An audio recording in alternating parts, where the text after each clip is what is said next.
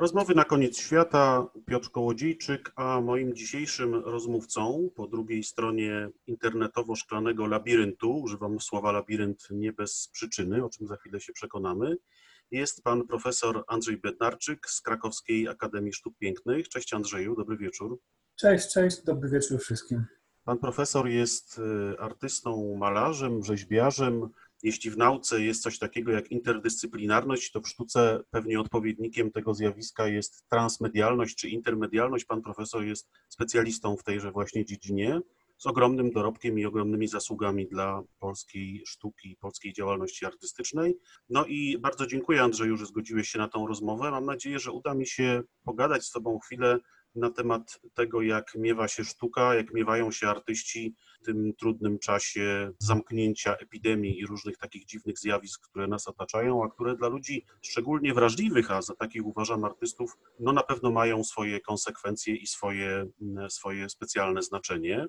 Śledzę Twoją działalność internetową. Wiem, że w Kaliszu w tej chwili prezentowana jest wystawa Twoich prac pod tytułem Dzienniki Minotaura. A w internecie prowadzisz, jak rozumiem, rodzaj suplementu do tej, do tej wystawy, taki dziennik Minotaura w czasie zarazy, w którym opisujesz swoje doświadczenia i swoje odczucia związane z tymi mijającymi dniami zamknięcia i no, pewnego niepokoju, który niewątpliwie wiąże się z, z tym, co nas dotyka. I muszę przyznać, że czytając ten twój artystyczno-literacki dziennik, połączony oczywiście z ilustracjami, które tam się pojawiają, mam wrażenie, że mam dwa takie wrażenia, dwa takie odczucia, z którymi chciałbym się z Tobą podzielić i zapytać, co, co o nich sądzisz. Pierwsze to takie, że opisujesz zjawiska, które są właściwie udziałem nas wszystkich od tego początku zamknięcia, w którym no, nawet nie czuliśmy się tak źle, bo trochę się wyciszyliśmy, odpoczęliśmy od zgiełku, od tłumu, od tego zabiegania codziennego, poprzez takie coraz bardziej smutne, czasami nawet lekko przerażające doświadczenia związane właśnie z niepokojem, ze strachem,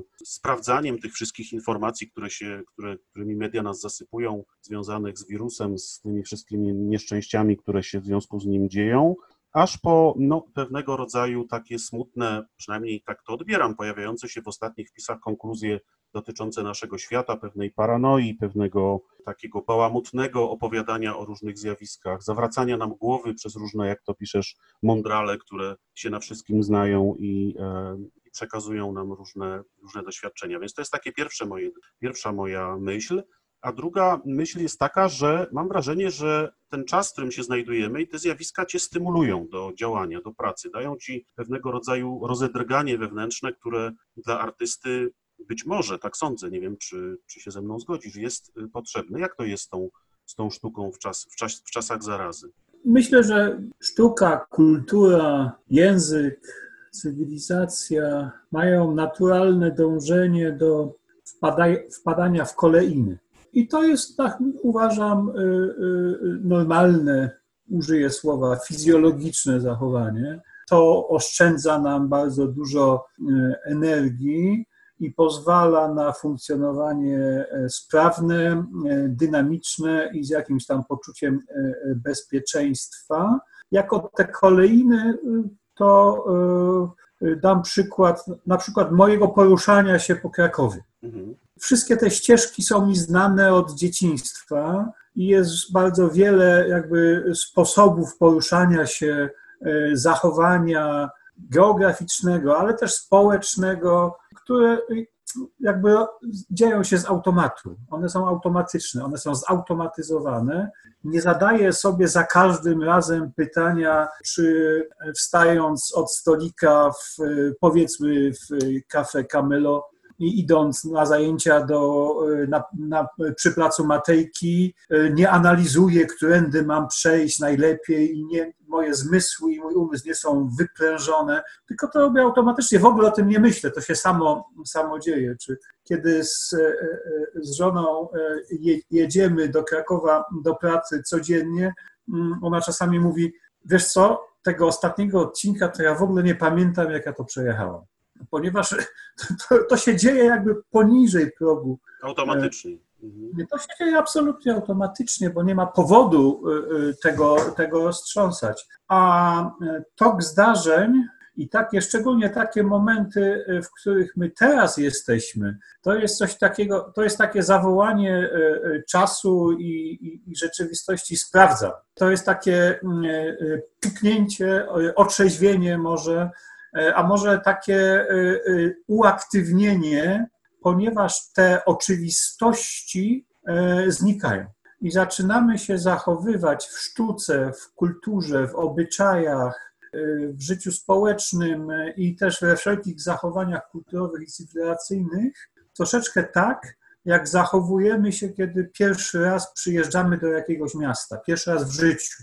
A szczególnie jeżeli to miasto jest położone w innej niż nasza kulturze i rządzi się innymi niż nasz, w naszym mieście prawami e, poruszania się, komunikowania i, i, i współżycia. Kiedy ja na przykład wysiadam z samolotu pierwszy raz, będąc na jakimś lotnisku, i potem z tego lotniska mam się udać do centrum miasta, e, mój umysł i moje zmysły są bardzo wyostrzone. Ja nie wiem nic. I natychmiast reaguję na to, co, co, co się zjawia e, przed moimi oczami, przed moim umysłem i de decyduję e, o tym, jak postępować, ale to jest tak, jakby in, intensywnie czytał język tego miejsca. Chcesz I powiedzieć, że odkrywasz teraz świat na nowo? Chcę powiedzieć, Jakbyś że był tak, pierwszy raz w pewnych miejscach? Chcę powiedzieć, że ten czas, w którym y, jesteśmy wszyscy, zawi zawiesił bardzo dużo oczywistości i wymusza na nas uważność i wymusza na nas postępowanie nieautomatyczne.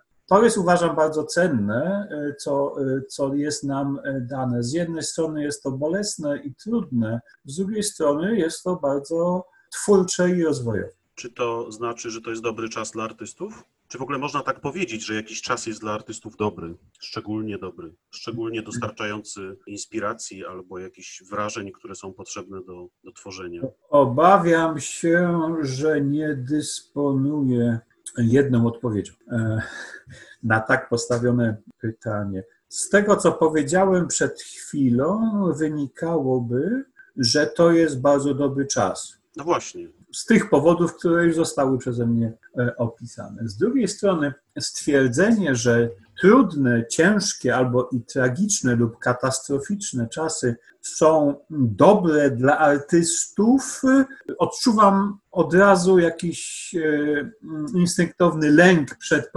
powiedzeniem tak. Mogę spróbować uciec troszeczkę w bok i powiedzieć, to jest dobry czas dla sztuki, ale nie dla artystów. Co to znaczy? E, co to znaczy? To znaczy, że sztuka często kwitnie e, w kłopotach, w ciężarze funkcjonowania i tak dla artystów jako osób jest ciężko. Natomiast skutki artystyczne dla nas, odbiorców, e, bywają, no niestety muszę powiedzieć, wspaniałe. Przykład. Twórczość literacka e, e, Fiodora Dostojewskiego, wczesna i późna, rozdzielone, między, a pomiędzy nimi moment e, skazania Dostojewskiego na rozstrzelanie ze względu na działalność wywrotową, zamienione w ostatniej chwili, już kiedy stał przed plutonem egzekucyjnym, zamienione na zsyłkę, potem jeszcze złagodzone w sposób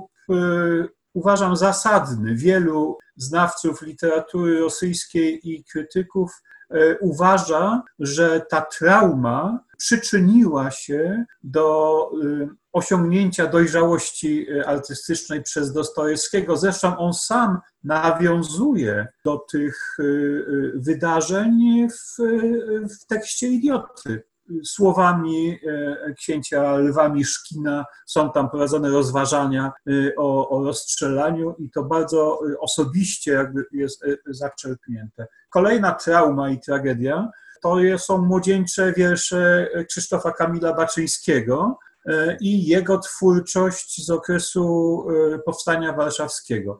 To są rzeczy właściwie nieporównywalne z sobą. Młody Baczyński klasycyzujący, formalizujący i te wstrząsające frazy, które obok których się nie da przejść obojętnie, które powstały e, w, w czasie powstania warszawskiego.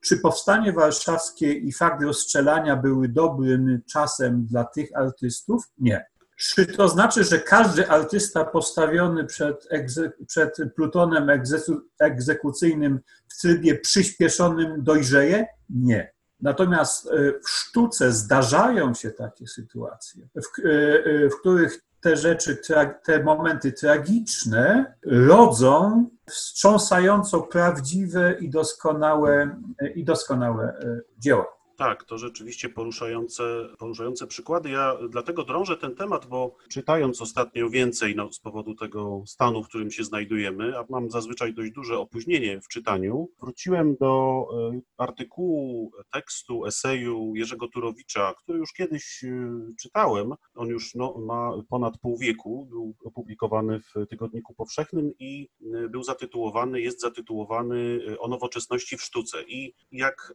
przeczytałem ten tekst, tekst, y, w którym Jerzy Turowicz pisze no, nie o epidemii koronawirusa oczywiście, bo to jest dawno, dawno temu, ale o y, naszej epoce, o wieku y, pewnego kryzysu cywilizacji, załamywania się pewnych struktur myślowych, cywilizacyjnych, obyczajowych, o wojnach, totalitaryzmach, obozach koncentracyjnych, bombie atomowej, no wszystkim tym, co w XX wieku dostarczyło ludzkości bardzo nie, nieprzyjemnych, mówiąc oględnie, doświadczeń pisze o tym, że sztuka spełnia w tym wszystkim rolę specjalną, nie jako lustro tej epoki, ale jako sposób przeżywania tych doświadczeń i wyprowadzania człowieka no, z tego stanu, w którym się sam na własne życzenie znalazł. I pisze, kończy jakby tą swoją refleksję na temat nowoczesności w sztuce i roli sztuki w tym świecie, w którym e, funkcjonujemy, w tym dwudziestowiecznym świecie, tak, takim zdaniem, że należy kochać swój czas, nawet jeśli jest nieludzki, właśnie po to, aby stał się ludzki, a stanie się ludzki dlatego, że żyjemy w tym świecie z milionami innych ludzi, którzy obok nas doświadczają tych wszystkich rzeczy i to doświadczenie powinno budować w nas no właśnie tą ludzkość, jak on pisze, przeżywania tych wszystkich doświadczeń. To też niezwykle poruszająca, poruszająca, jak mi się wydaje, myśl. W związku z tym zacząłem się zastanawiać, gdzie w tym wszystkim jest artysta, gdzie w tym wszystkim jest sztuka. Te przykłady i ta, ten sposób myślenia, który przed chwilą, o którym przed chwilą opowiadałeś, to jest, to jest jedno, ale jeszcze bym chciał e, dopytać o, tą, e, o te inspiracje, o tą tematykę, o te działania artystyczne. Czy w takich czasach właśnie budzą się jakieś szczególne mogą się obudzić jakieś szczególne inspiracje dla artystów. Bo jak się wydaje, świat naokoło jest pełen tematów, pewnie jak, jak co dzień, można by powiedzieć. Człowiek, który patrzy z odpowiednią uwagą i wrażliwością na świat, widzi te, te tematy codziennie, no ale artyści mają wrażliwość, jak sądzę, specyficzną i wyczuloną na pewne rzeczy inaczej trochę. Czy trudny czas jest czasem szczególnej inspiracji dla artystów?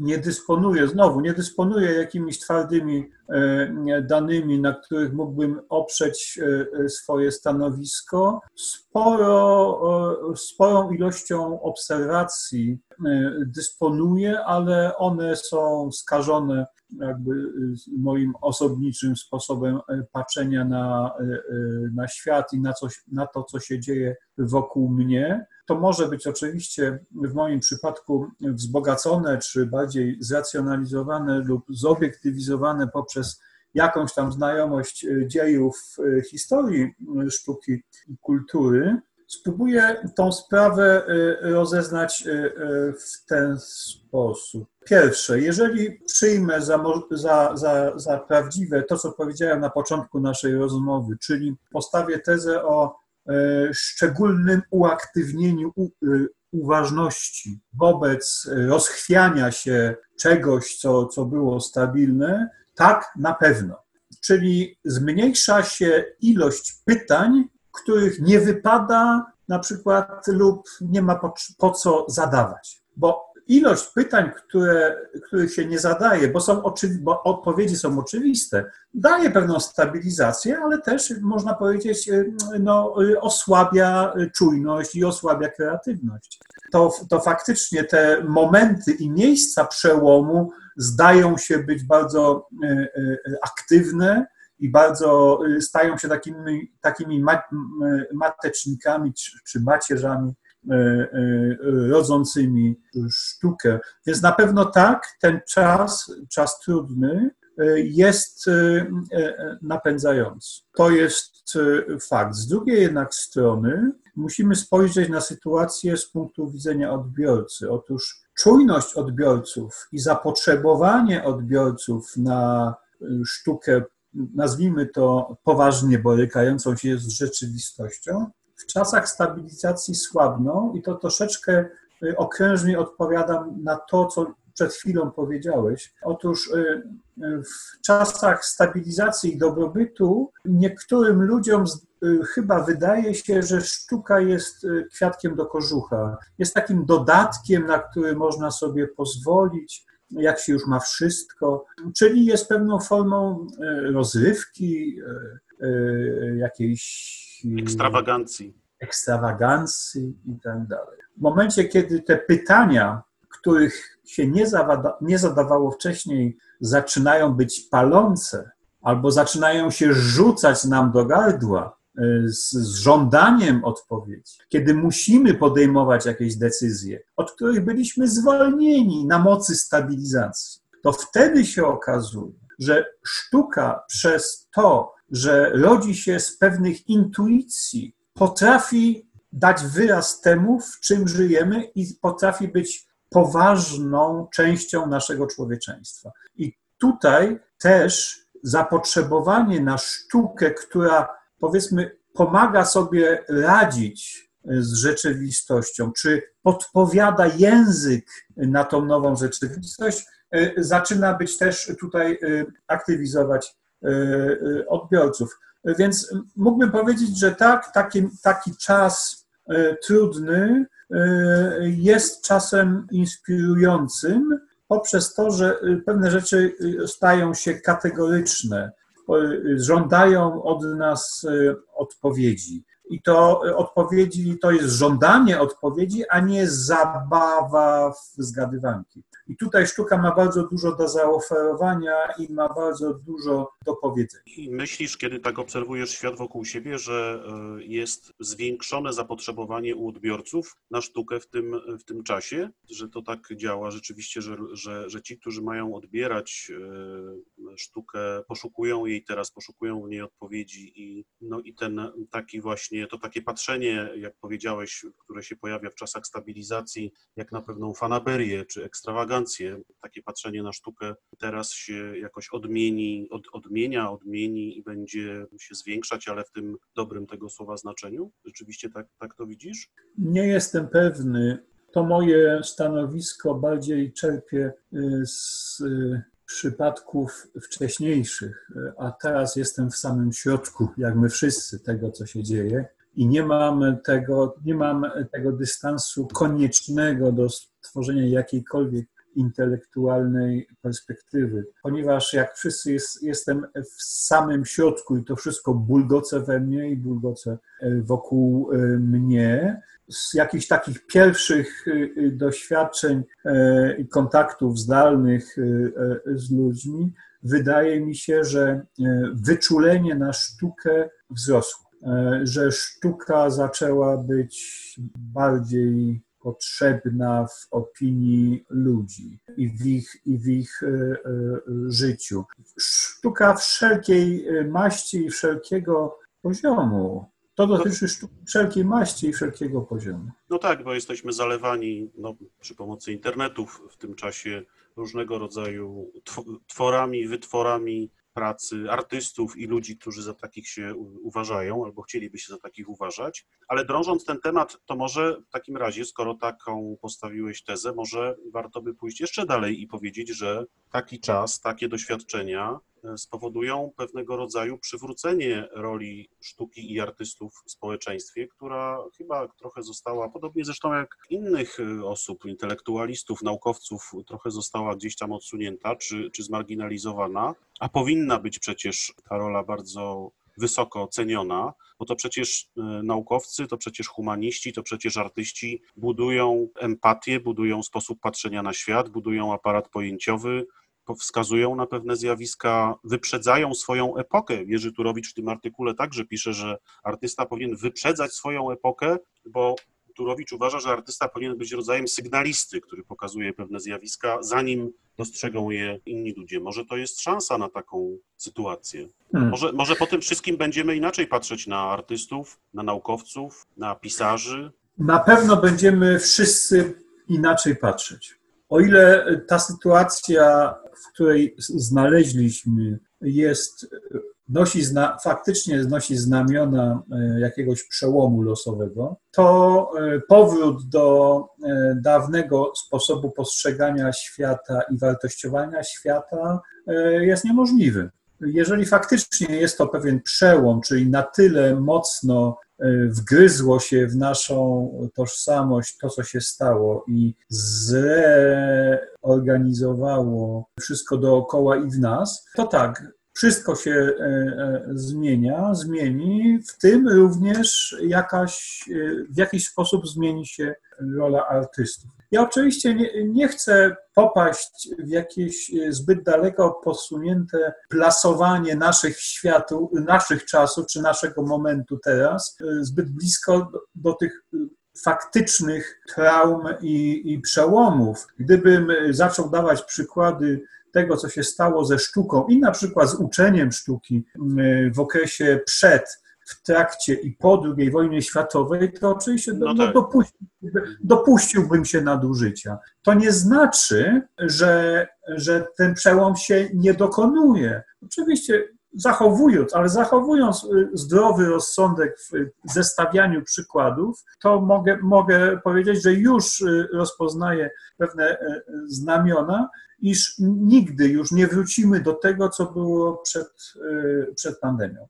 Nie tak mocno jak w innych przypadkach. Na razie mam nadzieję, że to się nie rozwinie mocniej, chociaż zobaczymy, bo na razie mówimy o tym, że jesteśmy zatrzaśnięci w domach, że wielu z nas straciło pracę. Nie wspominam już o tym, e, z czym sam nie mam bezpośredniego kontaktu. E, mówię o tym, co się dzieje w szpitalach i co się dzieje w rodzinach osób y, zakażonych, ale to y, spowoduje potężne zmiany. Rola artysty w tym wszystkim, oczekiwania wobec artysty, czy to się wszystko zmieni? Na pewno tak ale nigdy na stałe. Bo wiadomo, no, w kulturze, w cywilizacji, w naszym świecie nic nie jest zafiksowane są pewne przyspieszenia transformacji i pewne e, spowolnienia przemian, a my teraz jesteśmy, zdaje się, w momencie przełomu. Czyli zgodziłbyś się z Turowiczem, że artysta powinien być, wyprzedzać swoją epokę, być rodzajem sygnalisty, no bo to stawia artystę w, w takiej, na takiej pozycji krytyka właściwie rzeczywistości i nakłada na niego obowiązek wskazywania palcem pewnych rzeczy i mówienia to, tego nie róbcie, nie idźcie w tą stronę. To jest frapująca kwestia, natomiast myślę, że y, y, dość y, mocno e, e, skomplikowana kiedy użyłeś słowa powinien, czyli mówisz o pewnej powinności artysty, mhm. Potem powiedziałeś y, krytyka, a potem powiedziałeś coś, co można by nazwać ostrzeżenie. Tak. Jeżeli ktoś widzi jakąś sytuację, której nikt inny nie widzi, sytuację groźną i ostrzega innych, to przyjmuje rolę bardzo pokrewną do y, społecznej roli proroków. Nie mówię tutaj o jasnowidzach, tylko o prorokach rozumianych ścieżkami rozumienia hebrajskiego, kogoś, kto rozpoznaje lub widzi duchowy porządek rzeczy, którego inni nie widzą i go ujawnia, czy nadaje mu formę, kształt. Niektórzy prorocy dokonywali tego słowami, werbalizując pewne rzeczy, które zobaczyli i, i krzyczą e, e, ostrzegawczo. Niektórzy nawet byli performerami. W Starym Testamencie znajdziesz e, na przykład takie performance, że tak powiem, projektowane przez Jachwę i zlecane do wykonania i to zupełnie niektóre moglibyśmy powiedzieć jak z jak z, z okresu y, pierwszej awangardy y, europejskiej. Teraz nie wspomnę imienia tego, chyba Ezechiela. Y, golenie sobie głowy mieczem, na, publiczne golenie głowy mieczem, rozbieranie się do naga i pieczenie na cegłach pieczenie placka z, e, e, na krowim łajnie, to jest przecież godne performance'u w Wiedniu, w Berlinie i gdziekolwiek indziej, prawda? To nie są jakieś tam kląski. Ale mówię o tym, że to, o czym wspominał Turowicz, jest takim myśleniem o artyście, zresztą muszę powiedzieć, że mi bardzo bliskim.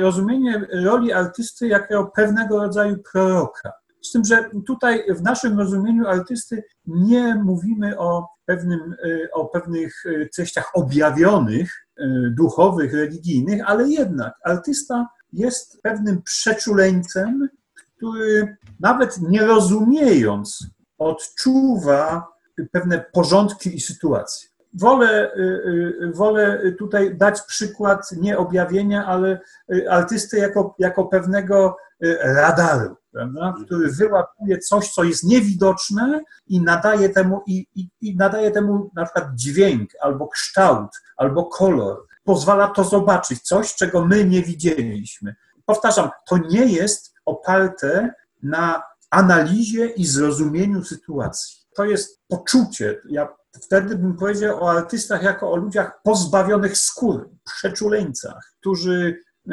niestety chcą czy nie chcą, widzą, co się, co się dzieje i czują się przymuszeni dać temu wyraz. Czy to jest krytyka? Nie sądzę żeby to była krytyka e, sytuacji. Czy artysta ma prawo krytykować? Oczywiście, że ma prawo e, e, krytykować rzeczywistość. Tutaj moglibyśmy rozpocząć inne dyskusje i się spierać, ale nie o tym teraz wspominam. I takie rozumienie roli artysty, społecznej roli artysty, tak, to tutaj się z Turowiczem jak najbardziej zgodzę, ale nie zgodzę się że każdy artysta, żeby być artystą, musi podlegać temu paradygmatowi artystyczności. Bo przecież są artyści, którzy są zupełnie oderwani od spraw codziennych, a ich, a waga ich y, pracy jest nie mniejsza od tej, która bezpośrednio reaguje na rzeczywistość. Tutaj bym porównał trochę, przepraszam, za, jeżeli dopuszczę się nadużycia, porównałbym takich artystów do matematyków. Mówię do czystych matematyków, do, nie do, do matematyki stosowanej, do matematyków, którzy rozważają wzajemne związki, możliwe wzajemne związki i struktury obiektów matematycznych i konia z rzędem temu, kto wyznaczy mi na tym poziomie jakikolwiek związek z tym, co się dzieje teraz obecnie. I oczywiście nie mówię o, o, o osiągnięciach matematyki statystycznej, dzięki której teraz bardzo łatwo i bardzo szybko, natychmiast mamy relacje e, i możemy zobaczyć krzywe zachorowań, fluktuacje prawda? I, tak. i to, to, co jest przewidywane, to, co jest y, nieobwarowane żadnymi y, zewnętrznymi y, działaniami, ale wynika z porządku matematycznego, tak. I są też tacy, są też tacy artyści. Jaki był związek z życiem ówczesnych protestanckich Niemców, na przykład mszy Hamol albo pasji według świętego Mateusza, potężny absolutnie niezaprzeczalny. Jaki był związek tychże odbiorców e, z wariacjami goldbergowskimi Bacha? Żaden. Jest nie do wyznaczenia. I to są jakby dwa bieguny bycia artystą, i nie da się też artystów tak naprawdę rozdzielić, a tu jest grupka e, e, siedzących w wieży z kości słoniowej razem z matematykami, prawda, a tutaj jest grupka zaangażowanych i oni siedzą e, razem na przykład z reporterami. To nie, to, to, te, to są bieguny, pomiędzy którymi my wszyscy, my wszyscy e, działamy. Jedni i drudzy stanowią istotną część naszego człowieczeństwa. Mówię teraz nie jako artysta, ale jako e, żarłoczny odbiorca sztuki i kultury. Czy to jest dobre skojarzenie? Kiedy Cię słuchałem, to przypomniała mi się książka Mirsei Eliadego, Kowale i alchemicy, zapewne Ci znana, tak. której on pisze już na samym początku właściwie, że jednym z najważniejszych ludzkich pragnień, marzeń i dążeń jest pragnienie posiadania władzy transmutacji, czyli zmieniania otaczającej nas materii, przestrzeni, wszystkiego, co nas otacza i dotyka w dowolny sposób. No i tam przechodzi później do tych doświadczeń z, z, przekształcaniem metali, po to, żeby dojść do alchemików, czyli ludzi, którzy już są, nie są kowalami, nie są takimi rzemieślnikami, ale już są rodzajem artystów, magów, proroków trochę, ludzi, którzy poszukują nowej rzeczywistości, nowych, nowych kształtów. Próbują otaczającą materię w sposób zupełnie niczym nieskrępowany przekształcać. Czy artysta jest trochę takim alchemikiem zatem, który próbuje z otaczającej nas przestrzeni, rzeczywistości, materii ulepić inny świat? Dużo w tym jest e, racji. Połączenie w jednym kotle alchemików i, i artystów. To jest moje połączenie, nie Eliadego, żeby było jasne. Twoje, twoje, tak. E, Bardzo mi się, bardzo mi się podoba. Jakieś takie e, dziecięcy albo i nawet cielęcy zachwyt w oczach poważnych ludzi, powołujących do istnienia coś, czego wcześniej nie było, na, nawet bez żadnego powodu, jakiegokolwiek zewnętrznego powodu lub uświadomionego chociażby powodu. Ta, ta, ta, ta mania zderzania z sobą, łączenia, rozdzielania i obserwacji, co z tego wychodzi, to tak, to tutaj jesteś bardzo bliski e, prawdy. I teraz mówię na podstawie własnego doświadczenia. To nieprawda jest, że ja zaczynając pracę nad jakąś, nad jakąś koncepcją, mam to poukładane w głowie i, i to realizuję. Bardzo często pozwalam sobie złożyć coś z czymś bez żadnego powodu ani pomysłu, ze zwykłego chłopięcego zaciekawienia, co to z tego będzie. Prawda? Co to, zaś, co to wyśpiewa, to, co to wyrazi. Ja jeszcze nie wiem, przeczuwam coś tam. To jest chyba bliskie e, alchemii. Oczywiście alchemia rządziła się, alchemia, potem chemia, e, nauka i cała sztuka rządzi się pewnymi umiejętnościami, prawidłami. To nie jest zupełna e, taka fanaberia, że cokolwiek z czymkolwiek złączę, to zo- zobaczymy, co z tego wyjdzie. Z drugiej jednak strony właśnie to, to zaciekawienie, to pierwsze, pierwsze zdziwienie, to primum curiosum, które właściwie określa się również jako podstawę wszelkiej filozofii. Tak, no Einstein powiedział, że sztuka i nauka mają wspólną bazę, a tą bazą jest ciekawość i zadziwienie światem i bez tego nie mogą istnieć. Dokładnie tak. I to łączy wszystkich twórców. Właśnie to zadziwienie. A dlaczego? A jak? I czegoś nie widać. Ja w, osta- w jednym z ostatnich wpisów, które e, sobie robię do tego dziennika e, Minotaura w czasie zarazy, właśnie e, rozważałem tą sytuację, że ta, ta nieszczęsna grawitacja, której nikt nigdy nie widział i do dzisiaj nie widzi, prawda? E, To Newton musiał dostać dość mocno jabłkiem w głowę, żeby mu po, tak poprzestawiało w tej głowie, że zobaczył grawitację. Nikt tego nie widział wcześniej. A dzisiaj y, y, dzieciarnia y, y, twierdzi, że ona istnieje i nawet jest w stanie mnożyć dowody na to. I to samo, co robi matematyka, to samo, co robi nauka, co, to, to samo robi kultura i sztuka. Znajduje wyraz czegoś, co jest niewi- było niewidoczne, bo póki czegoś nie nazwiesz lub nie sformułujesz językowo, to tego nie widzisz Pomimo tego, że to coś istnieje. pomimo tego, że to co istnieje. A grawitacja była, jest i będzie. A cywilizacja, życie społeczne, życie ludzkie też mają pewne warstwy, warstwy, które były, są i będą, ale mnóstwo jest ponad tym czegoś, co się pojawia na nowo. I język, stary język, nie nadąża za tym, co się no, nowego y, y, pojawia, a kultura w całości, od y, nauki po, y, po sztukę, znajduje temu wyraz. Przykład, jak język nie nadąża. Ja jeszcze y, pamiętam, że jak się mówiło o telefonowaniu, to mówiło się wykręcam numer i, i nikt nie od, od godziny wykręcam numer i nikt nie odpowiada.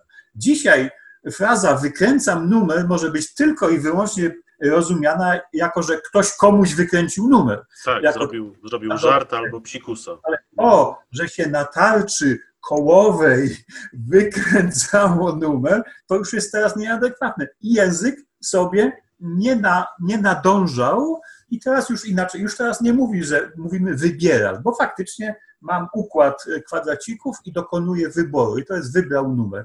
Więc to jest taki zwykły, prosty przykład, jak to kultura, sztuka i nauka znajdują, znaczy my budujemy kształty werbalne, muzyczne, barwne, artystyczne, y, formułami y, matematycznymi, porządkami społecznymi i dzięki temu widzimy. Więc tak, to wszystko jest jakoś powiązane razem tym pierwszym zadziwieniem i poczuciem konieczności, że ja chciałbym to ujrzeć, zobaczyć. Najpierw ja ujrzeć, zobaczyć, a potem pokazać innym, a potem pokazać mhm. innym. To jest jakby najbardziej naturalne działanie. Ja muszę przyznać, że wszystko, co ja robię u Ciebie w pracowni, to dlatego, że ja to chcę zobaczyć.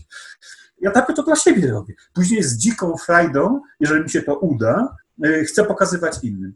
Y, I niektórzy y, to znajdują jako możliwe do przyjęcia i do używania w odczuwaniu i rozumieniu świata. Myślę, że fascynujesz się słowem. Ja odkrywam fascynację słowem w, twojej, e, w Twoich aktywnościach artystycznych i takim archetypicznym spojrzeniem na, na człowieka, bo te archetypy się w Twoich działaniach pojawiają. To był narcyz, to jest minotaur. Tak jest, rzeczywiście tego rodzaju zjawiska Cię fascynują w jakiś sposób, czy nie dają Ci spokoju? I język tak. jako narzędzie kultury, narzędzie, no dzisiaj nauka bada język z różnych perspektyw i odkrywa w nim właściwie niemal codziennie nowe zjawiska i nowe fascynujące obszary, e, ale no, tak to jest rzeczywiście w Twoich działaniach. Tak. Muszę powiedzieć, że te niskie pokłady kultury, te głębokie pokłady kultury i języka e, e, mnie fascynują. Fascynują mnie swoją żywotnością i swoją giętkością. Uwielbiam bawić się zestawianiem słów w różnych porządkach. To, co teraz robię codziennie rano, od tego zaczynam teraz każdy dzień od początku pandemii. E, nie wolno mi niczego innego otworzyć na komputerze, tylko otwieram to. I to jest pierwsze dwie, trzy godziny dnia poświęcam e, napisanie świeżym, e, świeżym umysłem i uwielbiam właśnie to, to jest, to jest właśnie zabawa takiego, no nie powiem alchemika, ale powiedzmy syna alchemika, który coś tam pod, podglądnął u taty i też by chciał sobie to jakoś z sobą posklejać i jak to się, jak to się zmiana jed, miejsca jednego z drugim zaczyna rodzić znaczenia. Właśnie to, że, że coś się rodzi, jest e, e, fascynujące. A jeśli chodzi o e, to sięganie do, do, do głębokich pokładów tradycji, do archetypów, do symboli, do tych postaci, które są, czy chcemy, czy nie chcemy, jakąś fizjologią naszej duszy, gdzieś głębokimi podkładami, pokładami naszej duszy, one kształtują sposób patrzenia świata, a ja je chcę egzaminować. Tak jak zacząłem ileś lat temu od, od narcyza i chciałem go przeegzaminować, czy on ma, ma cokolwiek do powiedzenia dzisiaj, ta figura, i okazało się, że to jest fascynująca, wybuchowa mieszanka, która uaktywnia wszystkich natychmiast. Teraz e, postać Minotaura, tego nieszczęśnika, który tam siedział w podziemiach, pilnował e, labiryntów e, i jeden z herosów polował na niego po tych nędznych korytarzach. No to też mi się wydało, że jest to pewien, to jest pewne narzędzie, którym mogę opowiadać świat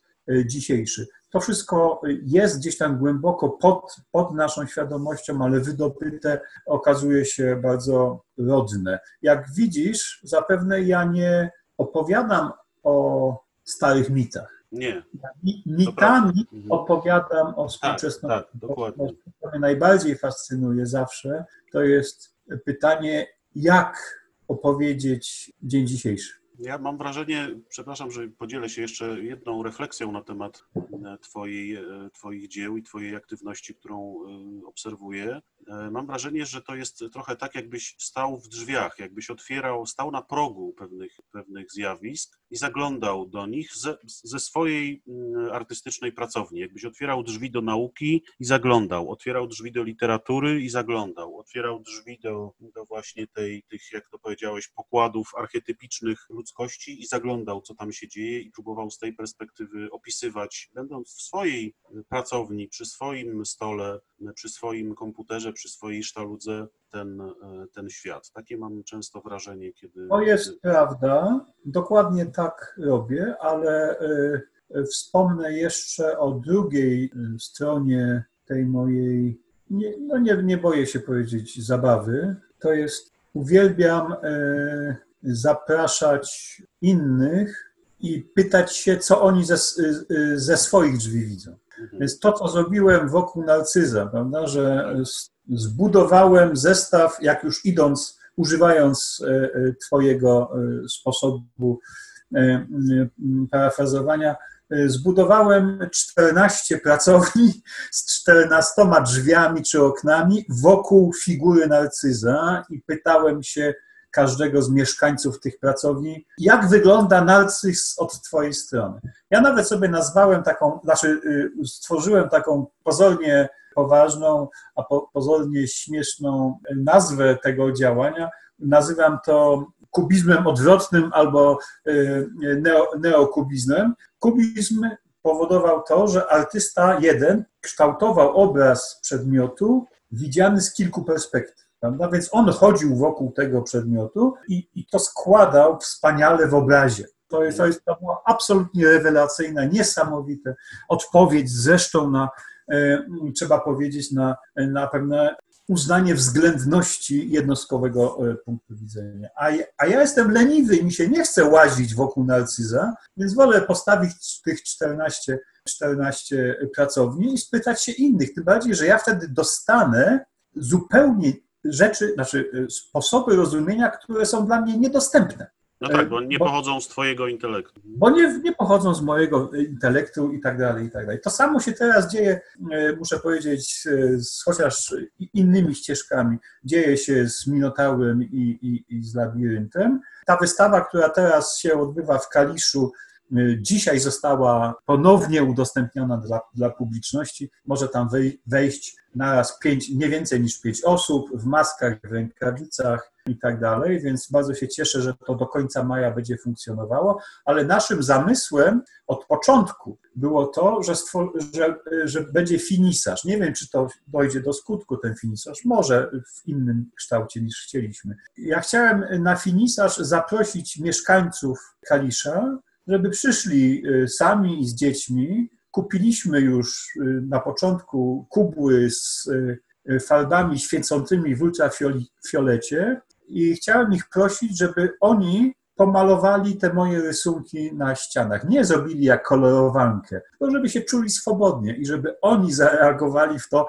Podejrzewam, że to może być absolutnie wariacka sytuacja, kiedy oni z pędzlami. Tą świecącą farbą w ten czarno-biały rysunek wejdą i jakby zareagują na to. To może być rzecz e, e, fajna. I tam też udało nam się przed e, pandemią zorganizować no, już dość bogaty zestaw zajęć dla młodzieży. Szkoły przychodziły, klasy, tam były różne, też z Uniwersytetu Artystycznego w Poznaniu był zrobiony program przez studentów i tam dzieciaki, młodzież reagowali na to.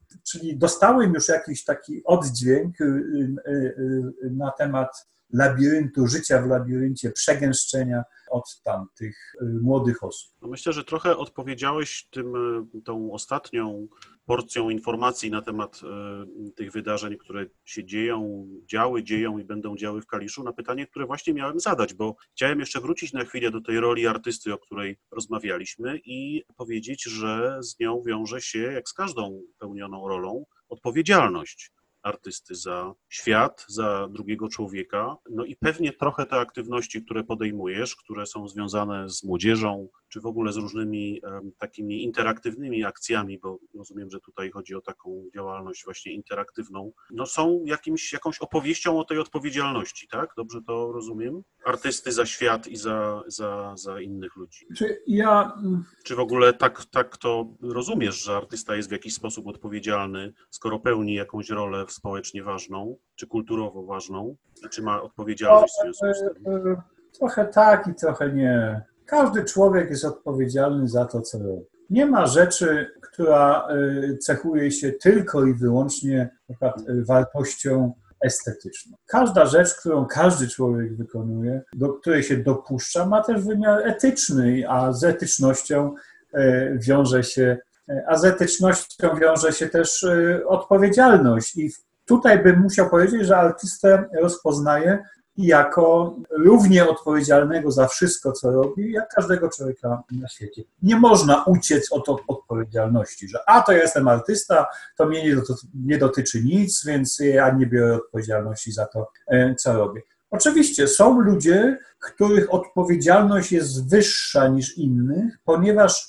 ich oddziaływanie na świat jest mocniejsze to, to siła tego oddziaływania wiązana się jest na przykład, związana jest na przykład z ich e, statusem społecznym, czy jakby z charakterem, z charakterem ich pracy. Trudno powiedzieć, że odpowiedzialność za losy pasażerów wszystkich w samolocie jest porówno rozłożona pomiędzy kapitana, stewardesy i... i no to jasne, tak. Nie na, na kapitanie ciąży właściwie prawie, prawie 100% odpowiedzialności za to. Czy artysta jest kapitanem?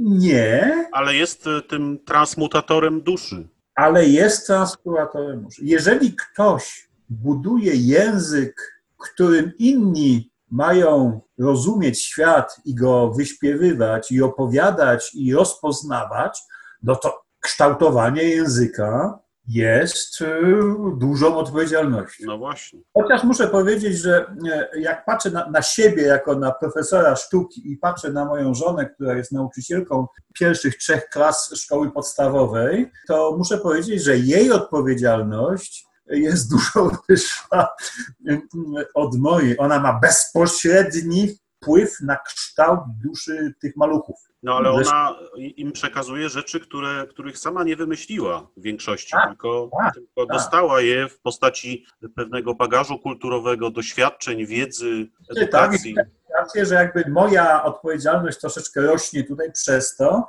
że ja cały czas balansuję na linie i w każdej chwili mogę spaść i pociągnąć za sobą y, dużą ilość ludzi. Natomiast y, y, moja sztuka bardziej dotyka od młodzieży w górę, a nie dzieciaczki, które są właściwie no, jakby skazane. Przecież ta pani to, to jest w ogóle bożyszcze. To, to jak ja bym, jakby mnie tak studenci y, na akademii traktowali, jak ją te dzieci, to ja bym uciekł z tej akademii, bo bym się wy, wystraszył odpowiedzialności.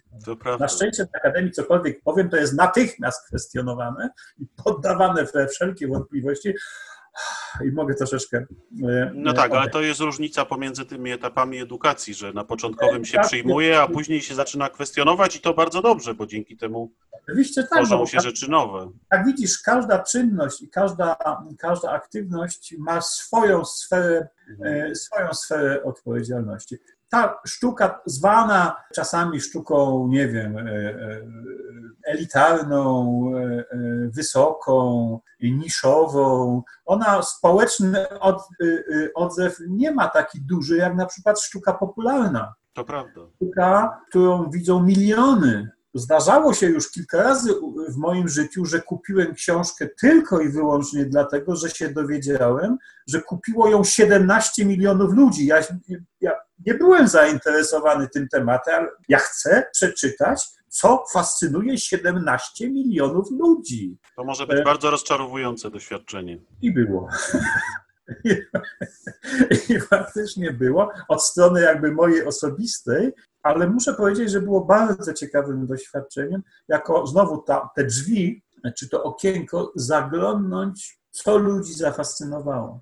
To było bardzo frapujące i warte, i warte mojego czasu i zachodu. Odpowiedzialność za sztukę istnieje. Znowu, odpowiedzialność za sztukę w czasie stabilizacji, poczucie odpowiedzialności i oczekiwanie odpowiedzialności słabnie, ponieważ słabnie widoczność skuteczności sztuki, znaczy istotności sztuki. Ona idzie w kierunku bardziej e, gry, zabawy, przyjemności. Nie pamiętam teraz nazwiska tego krytyka sztuki, który występował e, w takim programie BBC Potęga Sztuki. Simon Shama. Dziękuję Ci bardzo. I tam był odcinek opowiadający o sztuce. Popatrzcie, uciekło mi nazwisko. E, e, amerykańsko-żydowskiego abstrakcjonisty. E, twórcy, Mar Marek Rotko.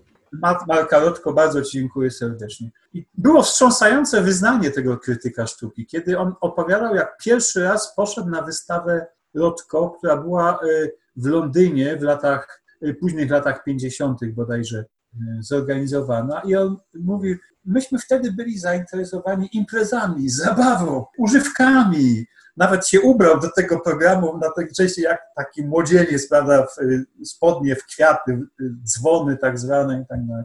I, I wszedłem tam i doznałem szoku.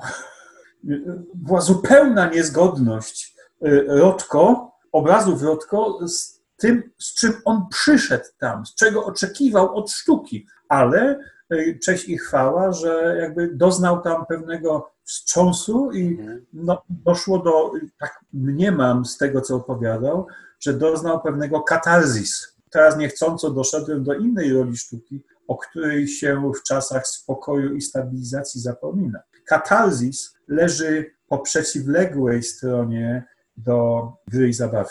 Ponieważ katarzis jest przeoraniem istoty ludzkiej do, do dna. Katarzis dokonuje przemiany w człowieku. Czy sztuka dokonuje tego zawsze? zawsze? Nie. Czy teraz też y, dokonują się takie rzeczy? Tak. Mówię chociażby na podstawie własnego doświadczenia, że przeżyłem takie momenty we własnym życiu i to są najcenniejsze kamienie milowe mnie samego, kiedy dzieło sztuki wstrząsnęło mną dogłębnie. Ale to się rzeczy wydarzają, kiedy y, odbiorca i dzieło sztuki wpadają w jakiś niesamowity rezonans, zaczynają brzmieć, zaczynają drżeć w jednej fali. To się zdarza. Na szczęście nie zdarza się y, często. Nie da się żyć y, z codzienną dawką katarzis. No, no nie mogę codziennie rano stawać przed lustrem do golenia i się bić w gębę. Y, nie da się tak żyć, prawda? Bym osiniaczony, cały napuchnięty bym łaził i w końcu bym zdechł pod tym lustrem. To się zdarza na szczęście rzadko, ale się zdarza. To nie jest tak, że dawna sztuka to dokonywała, a teraz, a teraz żeśmy to utracili. Nic nie utraciliśmy. Zdarzają się takie momenty. To nie ma co marzyć o katarzys, nie ma co y, tęsknić za tym. Trzeba uciekać przed tym ze wszystkich sił. To i tak, tak nas dopadnie. I spodziewam się, że ten czas, w którym jesteśmy, dopadnie nas. Że właśnie zdarza, będą się zdarzać takie rzeczy, kiedy dzieła sztuki, które nawet nie powstały teraz, a nawet powstały wcześniej, że one nas dopadną przez to, że straciliśmy y, y, pewną dozę obojętności. Tak, rzeczywiście ten odcinek Potęgi Sztuki, y, w którym Simon Szama opowiada o Marku Rotko, jest niezwykle poruszający. I to jest właśnie chyba taki przykład doświadczenia oczyszczającego, które no, zdarza się czasem, akurat w tym przypadku związanego ze sztuką abstrakcyjną, która też przecież miała swoje bardzo wyraźne konotacje, bo twórczość Rotki związana była z okresem II wojny światowej i no, wyrażała pewne jego odczucia i przemyślenia z tym związane. Ale ja pytałem celowo o tą odpowiedzialność, bo chciałem nawiązać do jeszcze jednej sprawy, którą dzisiaj obserwujemy, mianowicie takiej aktywności e, przynajmniej niektórych artystów, no właśnie na tej płaszczyźnie internetowej, którzy stawiają sobie za cel pomaganie ludziom, pomaganie społeczeństwu temu czy innemu w przejściu przez ten trudny okres. Na pewno też się z tym spotkałeś. Muzycy nagrywają, śpiewają, tańczą, artyści, którzy się tańcem zajmują. Pojawiają się także jakieś właśnie dzieła związane ze sztukami plastycznymi, no teatry oczywiście i tak dalej, i tak dalej. Czy, czy to jest też jakiś rodzaj, czy uważasz, że to jest dobry kierunek funkcjonowania dzisiaj artystów, jakiś rodzaj budowania takich elementów, które pomagają ludziom albo się oderwać od smutku, od jakiegoś przygnębienia, które niewątpliwie się z tym wiąże, albo właśnie przeżyć pewnego rodzaju oczyszczenie poprzez takie upuszczenie tego nagromadzonego, skumulowanego strachu y, i różnych innych emocji, które w nas siedzą. Jest też miejsce na taką sztukę ponieważ też... To trochę, to trochę tak zabrzmiało, jakbyś y, troszeczkę ją deprecjonował w pewien sposób. Nie. Kiedy mówię sztuka czysta, to nie mówię, że inny rodzaj sztuki jest brudny. Kiedy mówię sztuka wysoka, to nie mówię, że niska sztuka jest mniej wartościowa. To nie jest, to nie jest słupek wartości rynkowej ani, ani duchowej. Mhm. Są różne rodzaje sztuki i na każdy z tych rodzajów sztuki są, e, jest miejsce. Gdybym miał deprecjonować, to będę deprecjonował sztukę propagandową, wszelkiej maści propagandową, bo uważam, że jest to niecne wulgarne używanie sztuki. Natomiast sztuka zabawowa, rozrywkowa, sztuka skierowana w konkretnym celu do odbiorców, czyli zbudowana tak, żeby wywołać pewne, pe, pewien odzew, na przykład pomóc ludziom oderwać się od trudnej rzeczywistości, jest bardzo cenna. I ja czasami tej sztuki też y, używam, bo przecież nie można cały czas na wysokim C. Czasami trzeba odpocząć i się głupio pośmiać. I to jest bardzo cenne, bo to jest bardzo ludzkie, to jest bardzo prawdziwe. Tak, tak, ja cenię te, te rodzaje e, e, sztuki. Natomiast czy one mają dla mnie jakąś wielką wartość, która kształtuje mnie? Chyba nie bardzo. Znaczy nie tego poszukuję. Natomiast nie chciałbym tutaj właśnie robić takiej krzywej, że sztuka na samym górze, na szczycie jest ta, ta wielka, wspaniała sztuka, a to wszystko to jest pomyłka. Ja jestem jednak w swoim, w swoim charakterze myślenia bliższy egalitaryzmu niż elitaryzmu. Ja myślę, że to jest taka próba znalezienia się też w tej sytuacji e, ze strony wielu artystów i poradzenia sobie także samemu z, z, z tym wszystkim poprzez próbę pomocy innym, czy zrobienie czegoś, co w jakiś sposób e, pomoże przejść przez trudne czasy innym. Tak. Jak najbardziej tak się to dzieje i nie wolno tego, nie wolno tego poniżać. To może być nawet nieudolna sztuka. Ja mam obok tutaj w pracowni e, za szybą, żeby się nie kurzyło, przykłady takich dzieł, które są obrazem rzeczywistości, dają mu wyraz wstrząsająco wspaniały, mimo swojej jakby formalnej niskości i nawet e, błędności. Mam taką stertę e, notatników robionych w latach 60. przez znajomego mojego ojca. Ten znajomy był człowiekiem o wykształceniu prawie że zerowym, no, umiał składać słowa błąd na błędzie. On właściwie pisał krakowską gwarą. Czasami się zdarzało, że przerwy były tam, gdzie brał oddech przy pisaniu. W tych notatkach są spostrzeżenia z lektury gazet z okresu Gomułkowskiego. Były jego rozważania nad upadłością natury nas jako ludzi, gdzieś przeplatane jakimiś fragmentami czegoś, co czytał, tutaj jest sytuacja jakaś społeczna Polski Ludowej i nagle czytam o tym, że y, zakonnice zostały zgwałcone przez Tatarów nie ma, nie ma, to się wszystko przeplata i to jeszcze jest ilustrowane y, obrazkami wycinanymi z gazet polskich z, tamtej, z tamtego okresu, dopasowywanymi. Ja muszę powiedzieć, że w tych swoich dziennikach jestem trochę uczniem tego człowieka, bo jakby zastosowałem tą metodę mieszania i przeplatania e, wątków i rzeczywistości z sobą, tak. realnych, osobistych, politycznych, ogólnych, wyczytanych, naukowych, etc.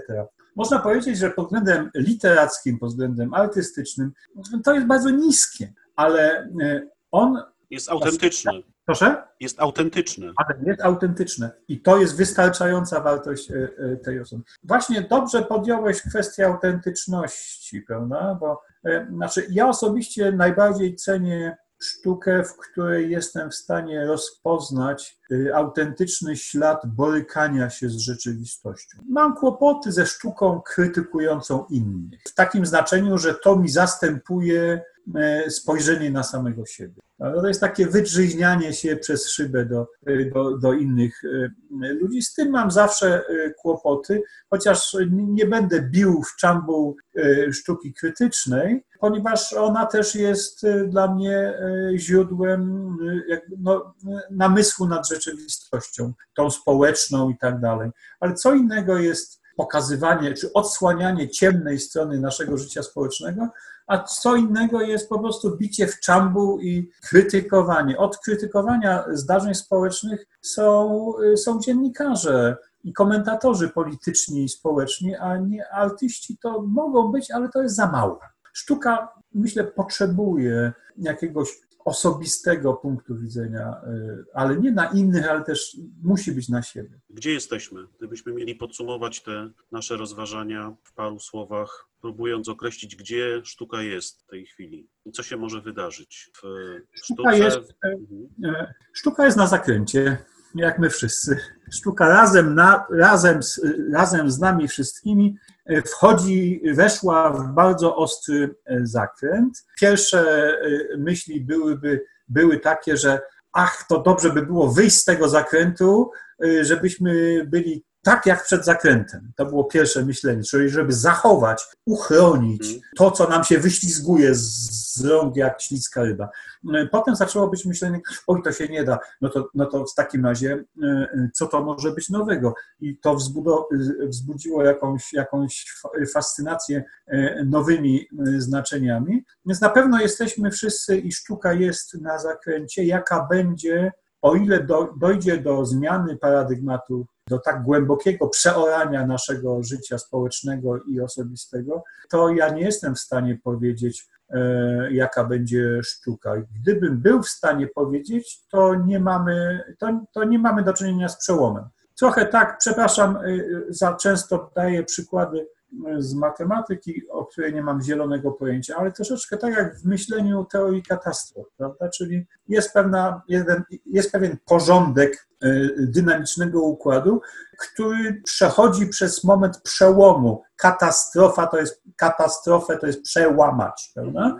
Ta lewa strona zdarzenia nie znika, ona przechodzi na prawą stronę i staje się czym innym. Staje się czym innym, więc przewidywanie tego, co będzie, jest bardzo, jest bardzo ograniczone teraz. Nie wiem, jak będzie wyglądać sztuka po tym wszystkim, tym bardziej, że nie wiemy, czy my się rozpędzamy, czy my już hamujemy, a poza tym nie wiemy tak naprawdę, jak to mocno nas uderzy po kieszeni, jak, nasza, jak nasz komfort, wygoda i przewidywalność. Nie wiemy tego, y, y, jak gospodarka głęboko tąpnie. Nie wiemy, ilu, y, w ilu krajach stabilizacja wiary w y, jednostkę i, i, i prawa demokratyczne się, się No utrzymają. właśnie, nie mamy tak. pojęcia. Y, Te wszystkie rzeczy dopiero się ujawnią i sztuka wtedy zareaguje na to bardzo mocno, na pewno zareaguje bardzo mocno i będzie się kształtować. Jedna jest y, pewne, że póki my jesteśmy, to sztuka nie zniknie, ponieważ y, jest jednym z fundamentów po prostu bycia człowiekiem i nie da się sztuki zlikwidować, nie da się jej usunąć. No można ją usunąć z, lud- z ludzkością i wtedy jest święty spokój. Myślę, że tutaj możemy zakończyć tą naszą rozmowę, wracając jeszcze raz do Jerzego Turowicza i do jego myśli kończącej także jego tekst, mianowicie zróbmy miejsce dla sztuki, bo ona pomoże nam zrobić miejsce dla człowieka i wyjść z tego wszystkiego, co uważamy za, za złe, za niedobre, za niszczące dla nas samych. Bardzo Ci dziękuję za, za fascynującą rozmowę, jak zwykle inspirującą. Dziękuję Ci Piotr serdecznie. Życzę zdrowia, no i mam nadzieję, że uda mi się jeszcze kiedyś namówić Cię na rozważania, bo sporo ciekawych wątków pobocznych się pojawiło w naszej rozmowie, jak choćby sztuka propagandowa, propaganda w sztuce, które mnie osobiście bardzo interesują i może kiedyś jeszcze uda mi się namówić Ciebie na rozmowę na któryś z tych tematów. Z przyjemnością dam się namówić. Bardzo dziękuję jeszcze raz, do usłyszenia, do zobaczenia.